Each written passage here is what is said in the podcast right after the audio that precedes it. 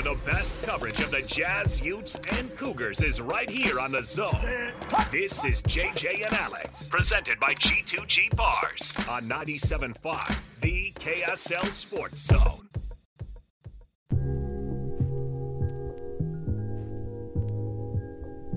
When I say we played pitifully, that's also can give the uh, appearance that I'm taking something away from BYU. BYU was better than us tonight. I mean, the second half, after we got up 12, the second half they controlled it, and we hoped to score, and they actually ran offense to score. You know, give them credit. They caused us to look bad, and they were successful. Welcome back. JJ and Alex, 97.5 EKSL Sports Zone. Bill Self, now 18 losses in his 21 seasons as the head coach of the Kansas Jayhawks. Uh, joining us right now on the program, Mitch Harper. He was there at the Phog Allen Fieldhouse. Let's talk about the environment first. Uh, Mitch, is it overplayed? Is it overrated? I tend to think yes. I, I think the history there is awesome. It, it was a it was a great experience going to Allen Fieldhouse and seeing the I mean the names. Like if if you know college basketball, you just have like a reverence for that building. Like walking through their their Legends Hall and and seeing just some of the greats. To think that Wilt Chamberlain played there. I mean that's pretty cool. And, and just and the players, the the winning, and that brand has always been good for decades. And for BYU to go in there and, and get a win, that's pretty big. And it's one of the all time wins, not only in BYU basketball, but BYU athletics history. Can you tell us what that uh, environment was like? We saw the signs. The student section's amazing, especially the sign that said "This is our temple." That was pretty funny. like it just seemed like it was a great uh, college football or college basketball environment, and but yet BYU seemed to find a comfort level there. Uh, what was that dynamic like? well, it was cool first too, like getting to the arena and you're seeing the, the college students walking to class to and from buildings. Like it's right in the middle of the campus, and you know that's just kind of a different dynamic than BYU, where they, they you know the the Marriott Center's on the the fringe of, of campus. It's not in the hub of of all the campus buildings. So you're just seeing class, students go to and from, and then they head over to Allen Fieldhouse to line up and and be in their seats about two hours before tip off, and uh, they were energized, and that was a you know a packed crowd. And not only did the students stand, you know, a lot of the game, the entire fan, fan base uh, of Kansas, they're standing throughout the game. And, and there were stretches when BYU was, you know, down by two and Hunter Dickinson's missing four consecutive free throws. Mm-hmm. You could tell they were getting restless. And they're like, this is Allen Fieldhouse. What are these new guys from from the WCC doing in our building, hanging around? And uh, you could tell there was a little bit of frustration, but it was a it was a cool environment, and I think there was a there was pretty healthy respect. There was some back and forth between some of the, the BYU fans and Kansas fans in, in the area near the, the media section. It was all friendly, but you know it was just fun, and I think it was the people that understood you know college basketball. The the Kansas media were pretty impressed with with BYU and their ability to shoot the three, and you know because that's a different look than what Kansas provides on a nightly basis. You know Kansas has that that power inside, being one of the best field goal percentage teams, but they, they don't shoot the three, and that was the difference as BYU gets that big win. I'm like really sad for you that you didn't get to come off of the uh, charter flight last night at 2:30 with the Cougs. like, I mean, that was that's pretty cool to see all your fans roll up at 2:30 in the morning at the uh, at the Provo Airport and see all those fans out there. That's that's.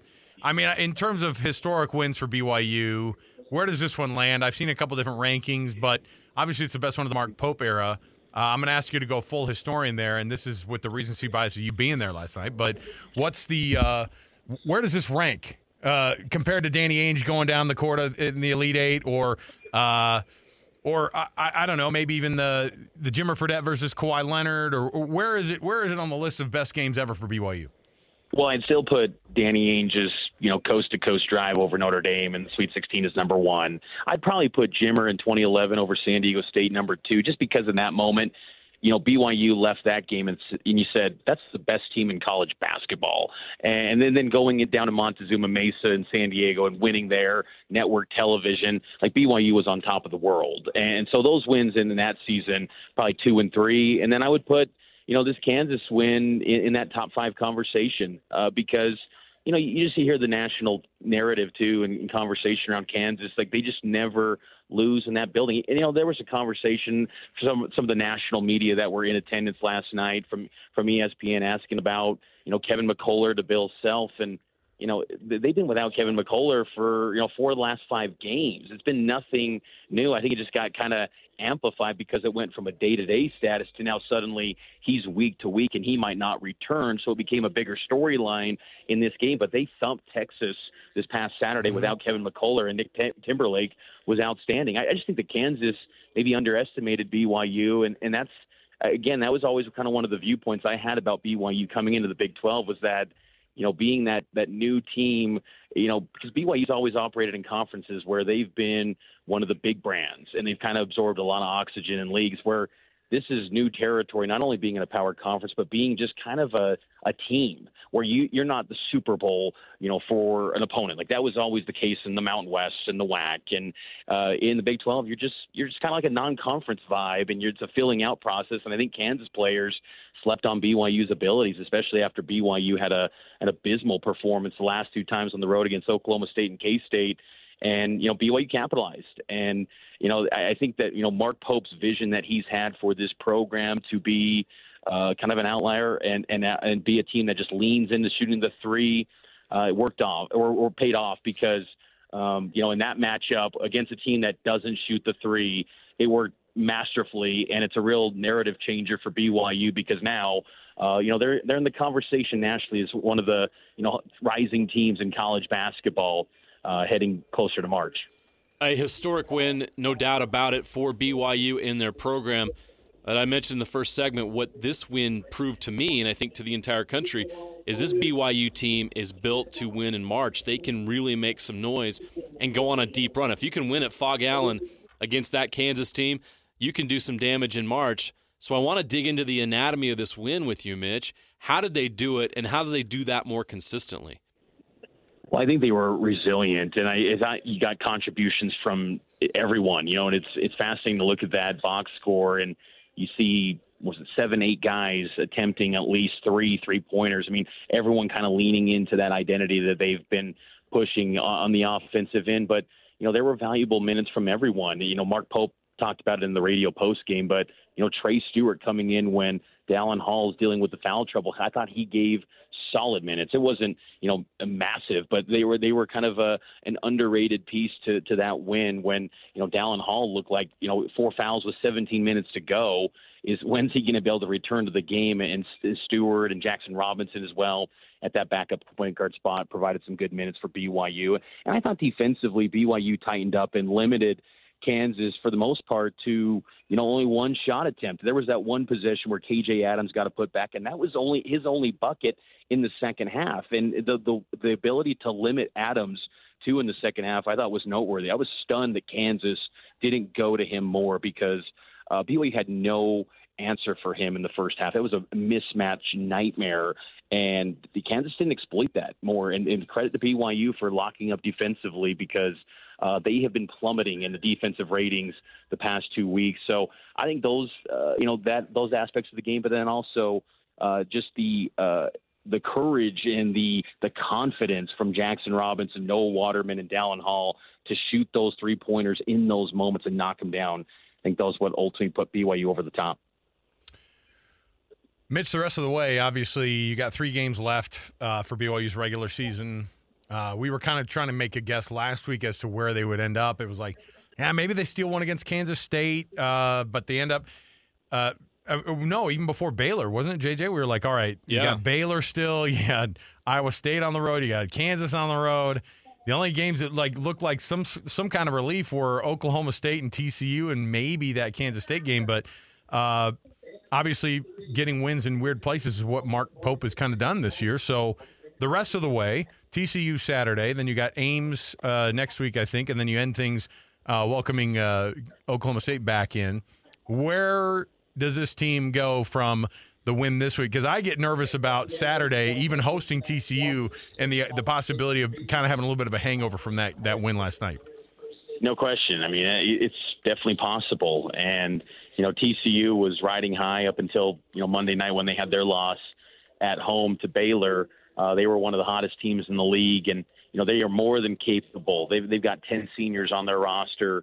Uh, so TCU's got a, a lot of veteran players, and they could definitely go into BYU and win a ball game. So uh, I think they'll BYU defends home court and, and gets it done, and, and I think they finish two and one the rest of the way. I, you, you could argue that Hilton Coliseum at Iowa State might be tougher this year mm-hmm. because than Phog Allen because I think Iowa State's a better team than Kansas and but you know BYU you know did beat them in in Provo and they're actually a pretty good matchup against Iowa State because they're a team that really kind of takes away everything in the paint well BYU doesn't operate in that world much. So that they're willing to to jack up those three pointers as much as you want to give them. So uh, you know I think BYU that, that's the great thing about BYU right now is they're not a pushover in this league. They are competitive every single night, and to think that in their first year they've got wins over Kansas, Baylor, and Iowa State, three of the top four teams in this league, and the the one team that you didn't be in the top four, Houston, uh, you you were tied up at 68 with a chance to go win it, and, and you know it was one of the great atmospheres that BYU's had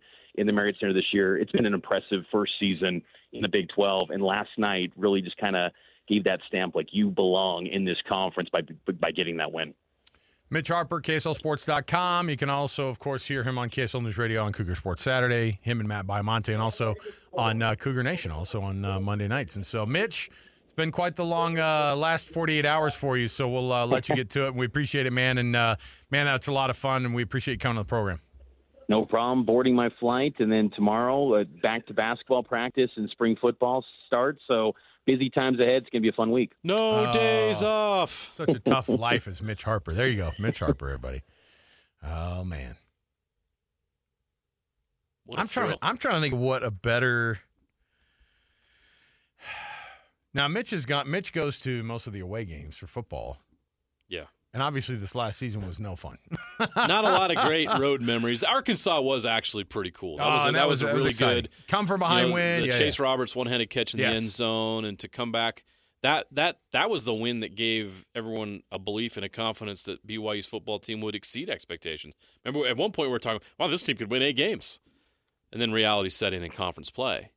But they got off to the three and zero oh start, and it's like, "Wow, this is." And then you're watching Oklahoma State lose to what South Alabama or something yeah. like that, and Iowa State lost to Miami of Ohio or it was Ohio. Okay, and you're thinking, oh wow, this but it didn't materialize. This has been the complete opposite, where you know th- this team just continues to get better throughout conference play, and we keep waiting for the wheels to come off, and they really haven't. There's been stumbles here and there. The Oklahoma State loss wasn't great.